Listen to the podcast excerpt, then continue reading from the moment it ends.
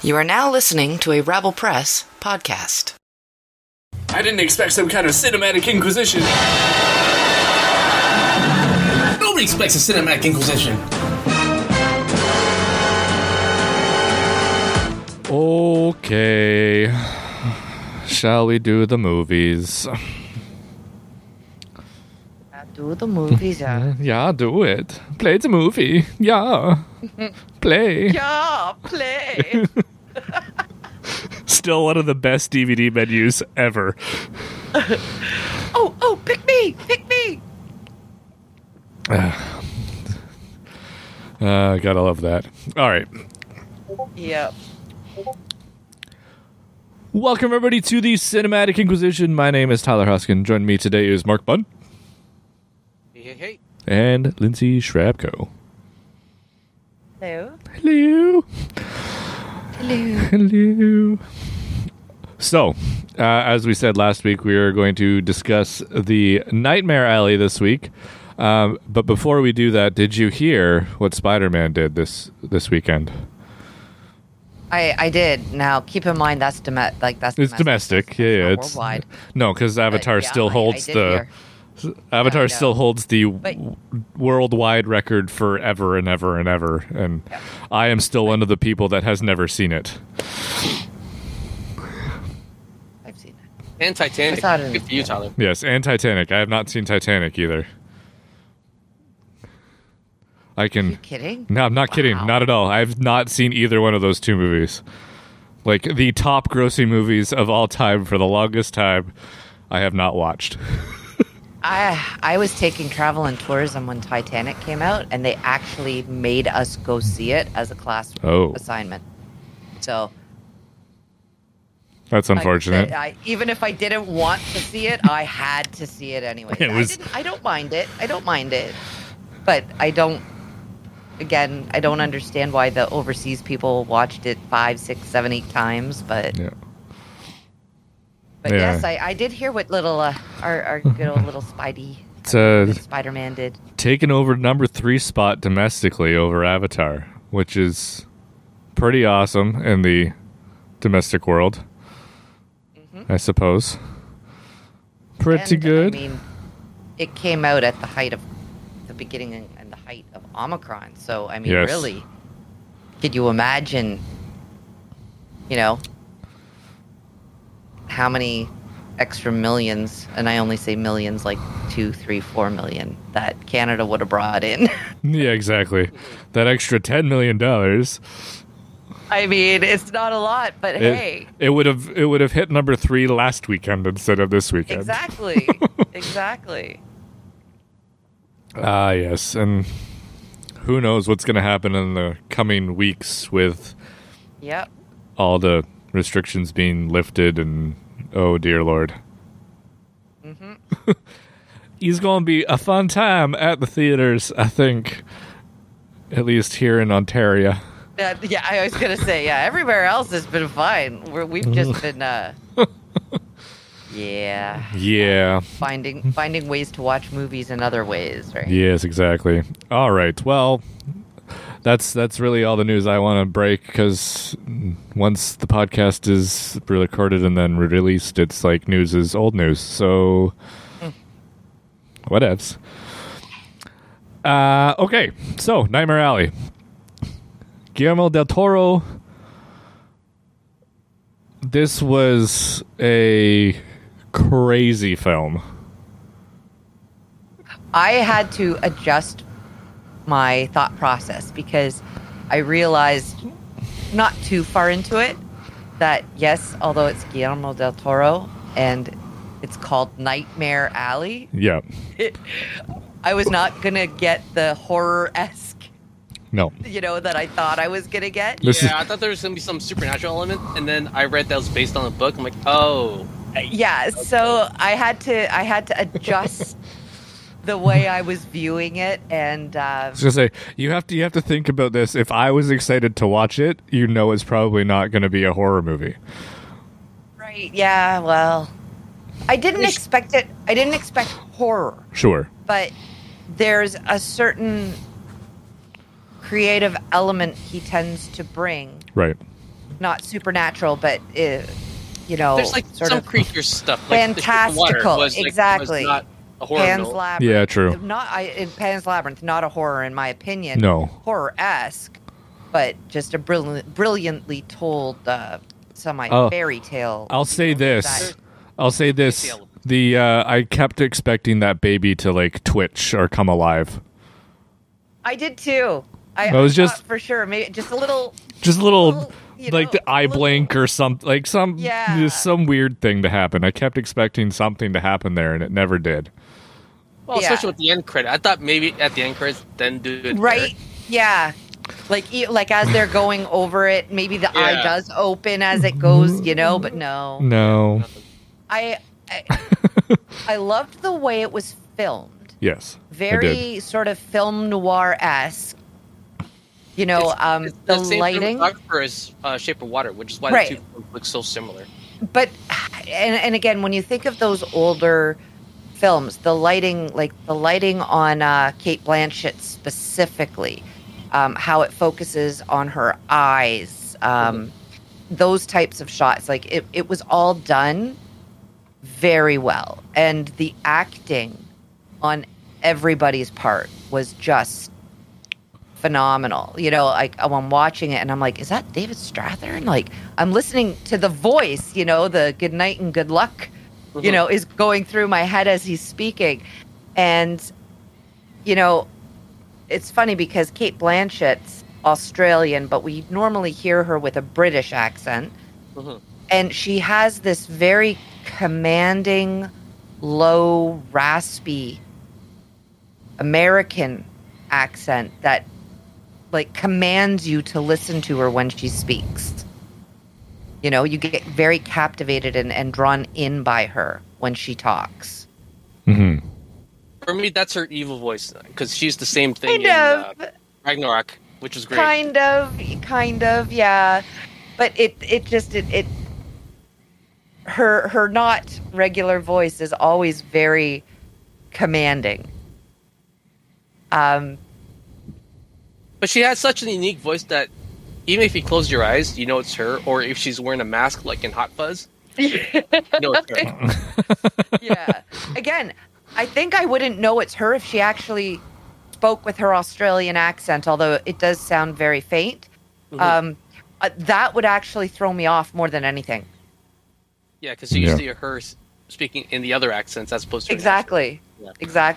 One day she'll do her proper accent. One day, and it'll be amazing. Yeah. But everything, the setup from the beginning of the movie, you know, you don't know if the body he's burying, he committed like just a cold-blooded murder, or, you know, you don't really... The character development of Stan throughout, you know, it builds and builds and builds. So you kind of, especially near the end, you kind of get... It circles back to that beginning that you know what he's capable of. But throughout the movie, it's like he's trying to distance himself away from it, but it's always... sort of there. You know, it's what he can do, but he chooses not to. Yeah. The scene with Willem Dafoe when they're talking about the geek. I knew that was there. Yeah. Like it was going to come back around. Like I like that how he was explaining it and what they do to quote unquote lure a person into being a geek and how it evolves from there. You know, it did tie in ever so nicely.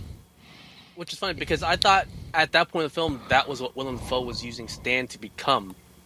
See, I didn't think that, but I did think this whole scene, his description of it, everything else, there, it's going to be very important later on. I think too, maybe that he was going to until he kind of implanted himself somewhere else, right? Oh, with Toni Collette. Yeah, yes, So like he went, I'm going to go do this instead, and then it kind of, the tides took a turn. It doesn't help that again at the beginning, Stan would not drink alcohol. He always refused it. That was the weird. Yeah. It could very well have been that he, Dafoe's character realized he wouldn't be able to do because he wasn't drinking. Yeah. Exactly. And I mean, it's interesting to see even now, like mentalism, and even back then in the 40s, what like that book that Strathairn had, and the cues and the words and things like that. And I think of like talk shows of the 80s where they had, psychics and things like that on. And it's actually very interesting to see what they use to create the illusion that they are actually psychic to on some level. Which is the premise of a couple of shows, and the one I loved watching was Psych. And then The Mentalist came after that, and then the joke in Psych was The Mentalist copied them. It's just basically a guy who picks up on these little nuances and then pretends he's a psychic and solves crimes with it. I was reading, and it was really important for Guillermo del Toro, and I had known this before. So when he was up and coming, his father was kidnapped in Mexico and held for ransom. And I want to say it may have been James Cameron that helped him out. But that being said, apparently, when he went down and he was talking to his mom, something that the law enforcement told him is be wary of these psychics. They are going to try and convince you that they know something. They can feel where he is and things like that. And a lot of it it's all just mentalism, and he went to see his mom, and sure enough, there were 2 or 3 people there, and he just said, get the fuck out, basically. But he used sort of that as like, he really wanted to focus on it as a, in this movie, like how Stan did the mentalism and the tricks of the trade, so just exposing them. Yep. More than anything. And it's based on a book, but he sort of inadvertently had real life experience with that, and he wanted to draw in on that, which I thought was very interesting.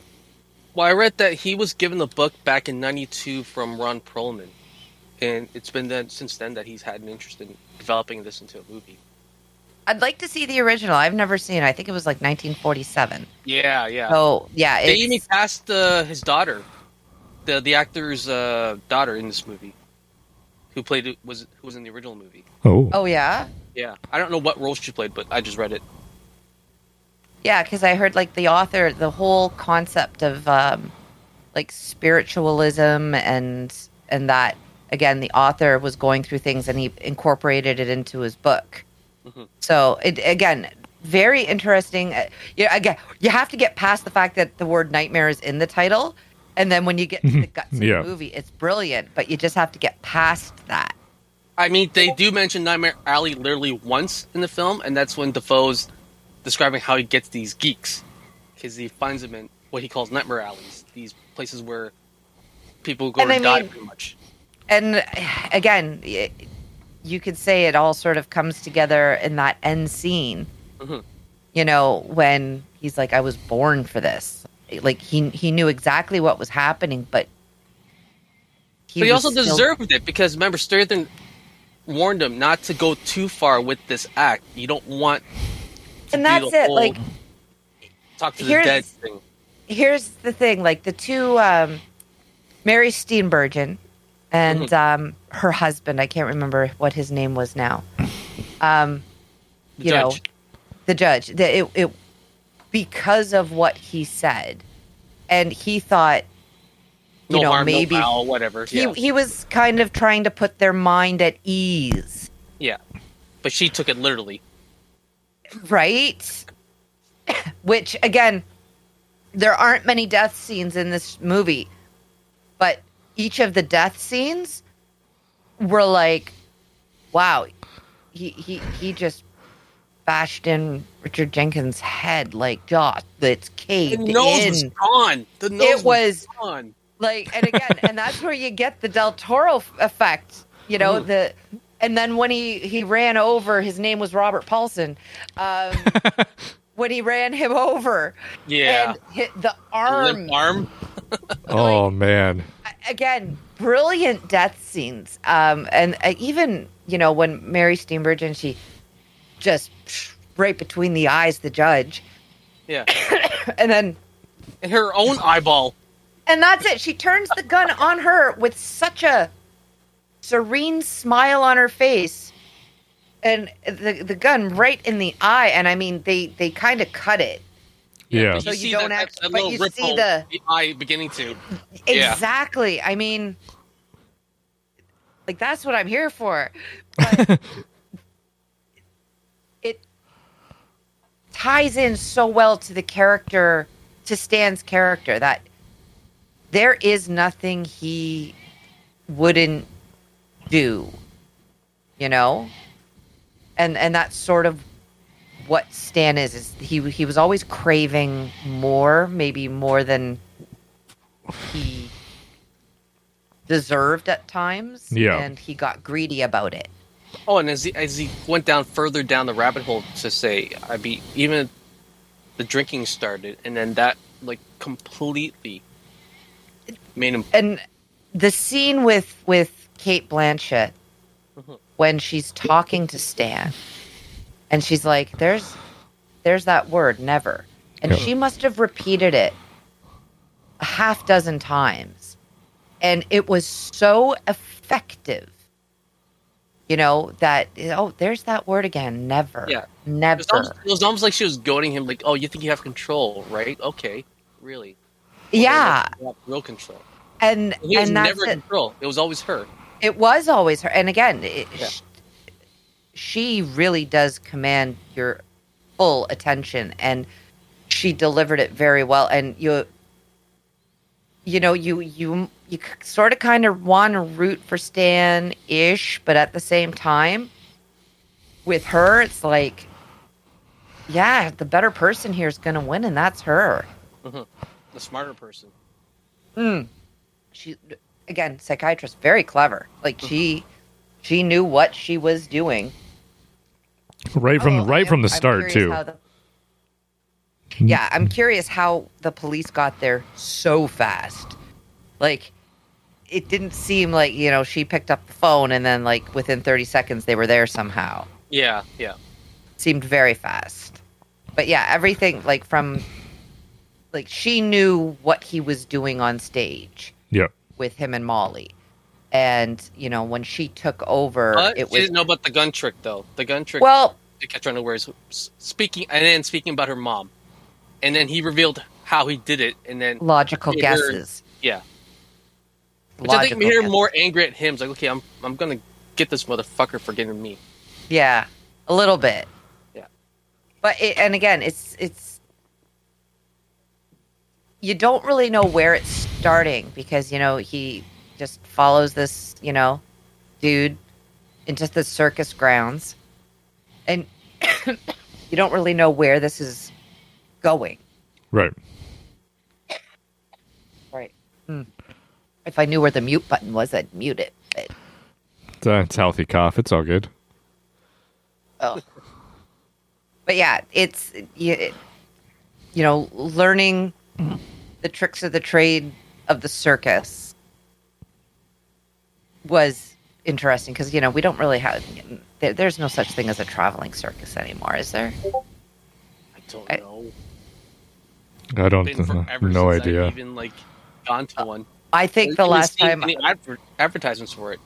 I think like, P. T. Barnum or something like that came to Cops Coliseum when I was, like, 8. Is it Ringling? Maybe. Is that another one that I'm thinking of? And that's it. It could have been the Ringling Brothers. It could have been P. T. Barnum. But that was like the only time I've been to the quote-unquote circus. But there's no like traveling circus where it's like a carnival where it pops up and it. pop up like rides amusements. Not an actual circus. Gone are the days of the circus, you know. And I mean, you know, when you think of circus, it's like the three rings, tigers and elephants and clowns. Yeah, but with the showmen and stuff. This is like with the strong man, with the you know, bearded lady, again, Molly, who did the electricity thing, you know, that just doesn't happen anymore. So it kind of gets your interest in that right away, because you don't really know where it's going. And again, there's a certain fascination watching that circuses like these did exist, and to see the sort of, this is actually what happens behind the scenes, which, you know, takes a bit of the illusion out of it, but at the same, you know, kind of makes it creepy all at once. Mm-hmm. What else? I had also read, like, and I didn't even really notice, even though I knew it was in there, because Bradley Cooper does a quote-unquote full frontal nudity scene. Right in the bathtub. You know what? I knew it was coming. Like, I knew I had heard about it. But I wasn't paying attention, because the dynamic between him and Toni Collette at the time, you know, it made so much sense for that scene that I wasn't even paying attention. I was paying attention to the actors, not, you know, oh my God, he's in water that's clear, you know? But it just goes to show you that there are ways for scenes like that to be very fluid and natural and, you know, part of a scene without it being the scene itself. Oh, and that's how they made it. And it just, it was never gratuitous. It was just like, boom. Like, this is... It's what was happening. And that's it. What was happening between the two of them, the conversation they were having, and, you know... Collette going in to kiss him and semi-seducing him in a way, I suppose. Mm-hmm. But you don't really pay attention to anything else other than the actors themselves. As I said, I may have saw the water, you know, when he, you know, tried to get back from her a little bit, but I didn't really notice anything. And to me, that scene is something to be very proud of, because there's so much else going on that is... not even a second or third thought. It's the, oh yeah, was that the scene? Oh, okay. I no idea. And then later on with the scene where when he's taking a tour with Willem Dafoe, and he was talking about the alcohol. And I'm thinking to myself when he explains the alcohol, I'm like, why would you put something that's poisonous and something that's drinkable right beside each other? And then you find out later, okay, there's a reason for, you know, plot-wise for this to happen. Because that's what killed David Strathairn. Yeah. Pete. Yeah. I can't... See, I know all the actors' names. Can't remember their names in the movie, except for Stan. I could be saying Bradley Cooper, but no, he's Stan. And Rooney Mara, I got as Molly, but the rest of them... Dr. Lilith Ritter? Yeah. Kate Blanchett. Terrible. I'm terrible with names. We all know that. It's just, you know, it was just a very, very well done, cinematically, beautiful movie. The plot from beginning to end was jointed. Like it was very natural. And it came round, and everything, like there wasn't much I can think of that I can say I didn't really like about the movie. The only thing I didn't like was the setup of Dr. Ritter's office, because she has those sliding doors that goes into the walls. But if you look at where the wall ends and the length of between the wall and where the door is, that door is going into the fucking hallway.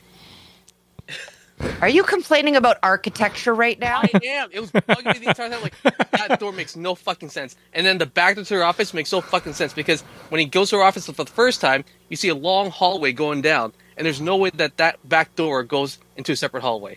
Oh, it was annoying me. I will say I did take notice of the hallway, and I'm like, that where her office is doesn't. Yeah. It's like Seinfeld's hallway. You know, yeah. It's just something wrong about it. It can't exist. It can't exist the way that it is. But I didn't focus on it to the point where it was annoying. Oh, it was so annoying. Because I kept like, am I wrong? I'm like, no, that door's way too long for that. No. we must draw the office.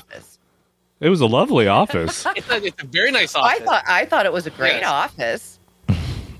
Not practical, apparently. No, apparently. An architectural point of view, but it was a great office.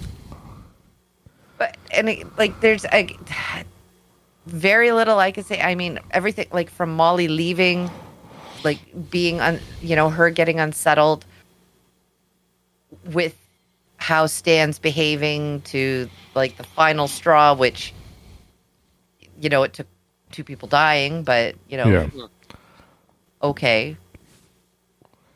It's it's Stan's greed and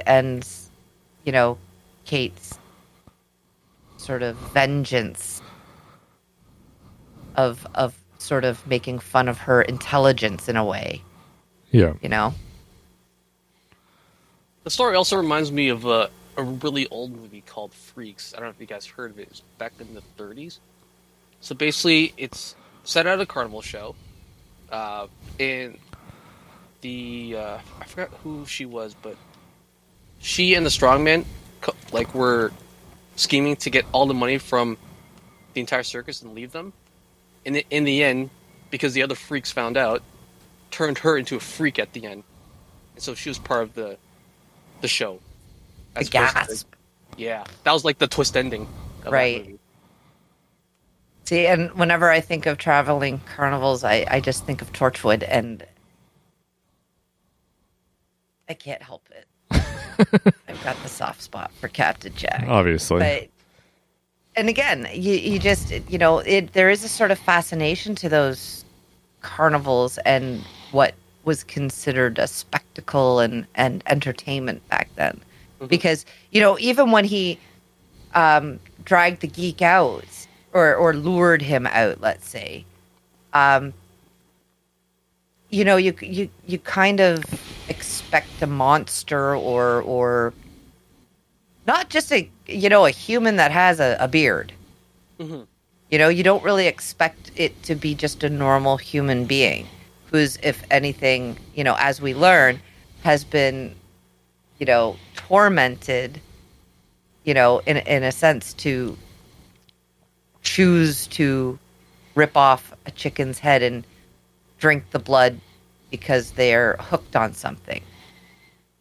You think there's another reason for it, but it's actually a very just cold, callous addiction reason, which is, again, scary in its own right. Oh, yeah. So. Real creepy. I read that in the book that when they're first pretending to be the geek, there's a razor blade that they use in their mouth to cut the chicken's neck so that they don't actually have to do it. But then it gradually gets to the point where, like Willem Dafoe says, he cuts them off, and they're so desperate that they actually have to do it. Right. They'll do anything for their next fix type thing, right?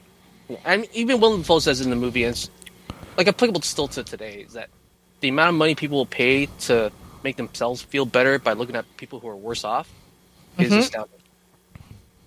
And that's absolutely true, and you're right. It still holds true to this day. I mean, there's so many. I mean, again, look at something like dogfighting. Even, it's people watch it and place money on it because it's not them, because they have the money and it's not them, right? Or even just people making fun of people with disabilities and how they look different and.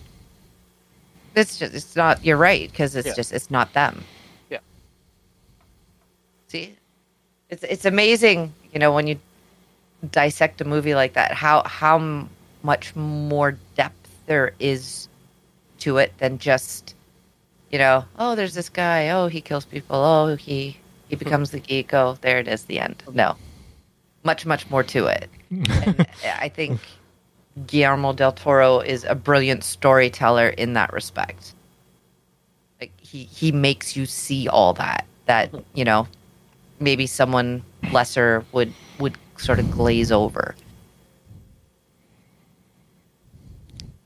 100% watch that again for sure. I didn't know there was an original, so I'm gonna go find the original movie and watch that. It's a little different. The book's a little bit different as well, but generally it's a pretty accurate adaptation. There's like no huge changes. Right. Yeah, and I mean it's not a remake of the 1947 version. No, it's just Del Toro didn't even know of the movie because he got the book first. Exactly, and that's it. It's just another telling of the same book. It just so happens it's the same story because it was both based on the same book. It's just, again, two different movies based on the same. Yes, very nice, very nice. All right, I think for next week we're going to do The Kingsman, which is the third movie in the grouping of the Kingsman series, but it's a prequel. Yes. Did Vaughn write and direct this one as well, or? Yes. I want to say that I remember it's the same guy, because I have watched it already, and I think it's the same guy within the credits. Yes, Matthew Vaughn directed this movie. That's it. That guy. Correct. I'm so good with names. I mean, it looks pretty interesting. I like the other ones. The second one was. That's what I'm saying. The second one was like meh. That's how it had me. Like, if it's Matthew Vaughn, then I'll give it a chance. Yeah. But if someone else taking over, then nah. Yeah. And yeah. All right. So we'll do that for next week. And thank you for listening to the Cinematic Inquisition. Oh, I forgot to mention Michael Shannon was supposed to play David Strathairn's role. See, really? I would have. Yeah. I don't think. I can't see anyone playing that now. I know. Like, I see. If anything, I thought you were going to say Michael Shannon was going to take the bodyguard. His name is Robert Paulson's. Yeah. Like I thought it would be him. That's interesting. I totally would have thought it was the bodyguard, not.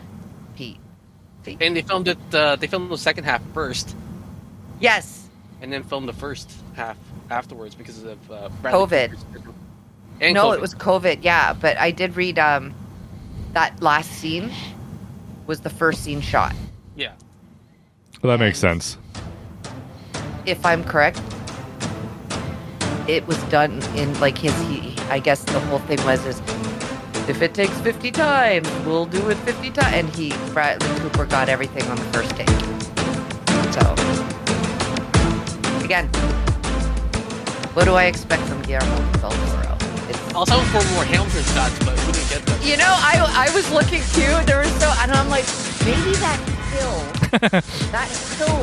could be. No, I'm certain. All the architecture stuff and outdoors was going to Buffalo. So I think the circus stuff may be coming up here. The city stuff is definitely above. Oh, there it is. Yeah. Although they got that new studio building. Let's hope. That